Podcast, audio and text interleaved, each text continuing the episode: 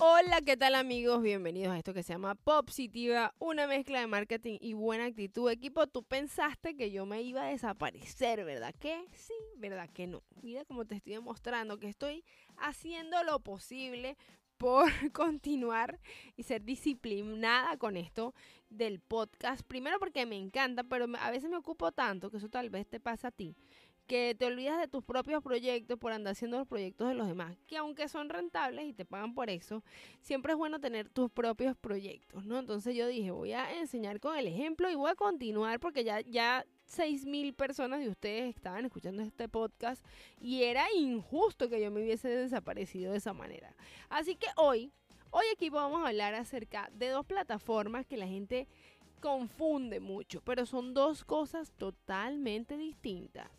Uno es Facebook y Google Ads. Estamos hablando de advertising o publicidad en una de las dos. Ay, ¿será que le meto a Google o le meto a Facebook? Es, mira, la palabra favorita en marketing es depende.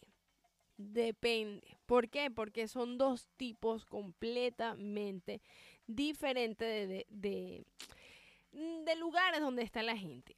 Para empezar, que en Google te están buscando y en Facebook les apareces. Entonces son dos tipos de personas totalmente diferentes.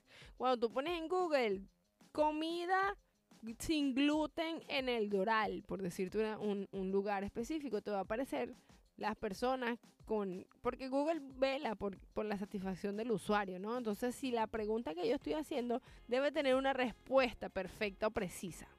Entonces es allí donde tú tienes que estar eh, para pagar ads y aparecer en las primeras posiciones de búsqueda. Obvio, no siempre sales porque pagas ads. Tal vez el, el objetivo o el SEO está tan bien hecho en tu página web que apareces de primerito. En Facebook, por el contrario, es más acerca, es como un bulevar. Imagínate que estás en un bulevar y tú vas por una tienda específica.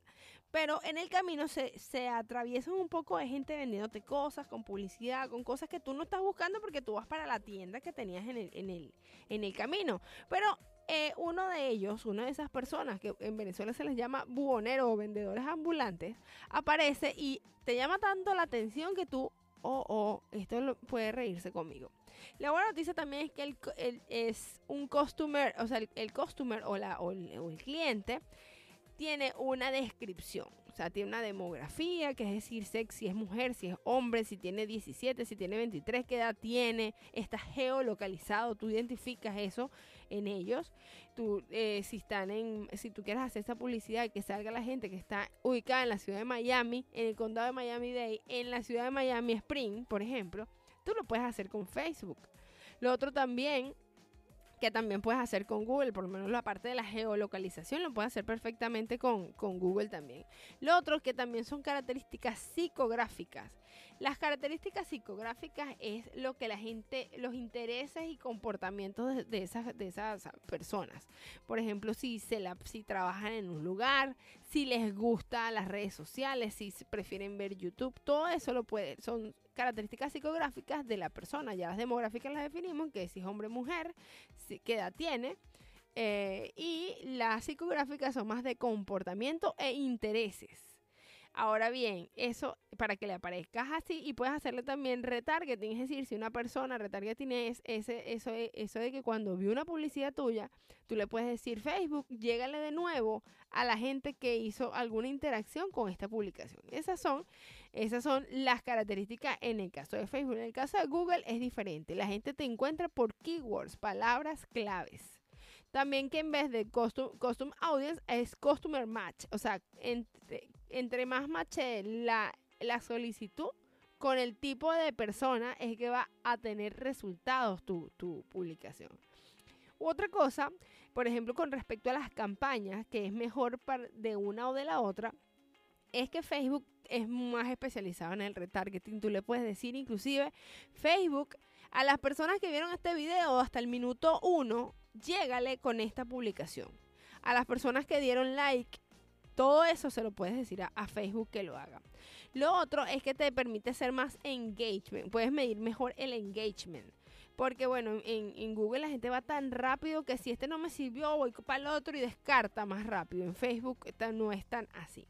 Lo otro es que te ayuda también a generar leads en Facebook porque tú puedes ofrecerle una form, un formulario que la gente llene y eso te ayuda a tener base de datos. En cambio, en, Google, por el contrario, sí te permite más ventas porque cuando la gente, por ejemplo, está buscando algo para comprar y tú lo tienes, lo muestra y vendes inmediatamente. También si tú lo que estás haciendo es promocionando tu, tu, tu marca a través de YouTube, te puede permitir que la gente tal vez, si el video es bueno, eso tiene muchísimas condicionales, porque no es que lo pusiste y por eso por arte de magia todo funcionó. No, señor todo tiene una, un reason why, una razón de por qué se pasan las cosas. Entonces, eh, hacer esos advertising en YouTube puede generar dos objetivos simultáneamente. Uno, hacer presencia de marca y otro, que consigas nuevos suscriptores, por ejemplo, a tu canal de YouTube.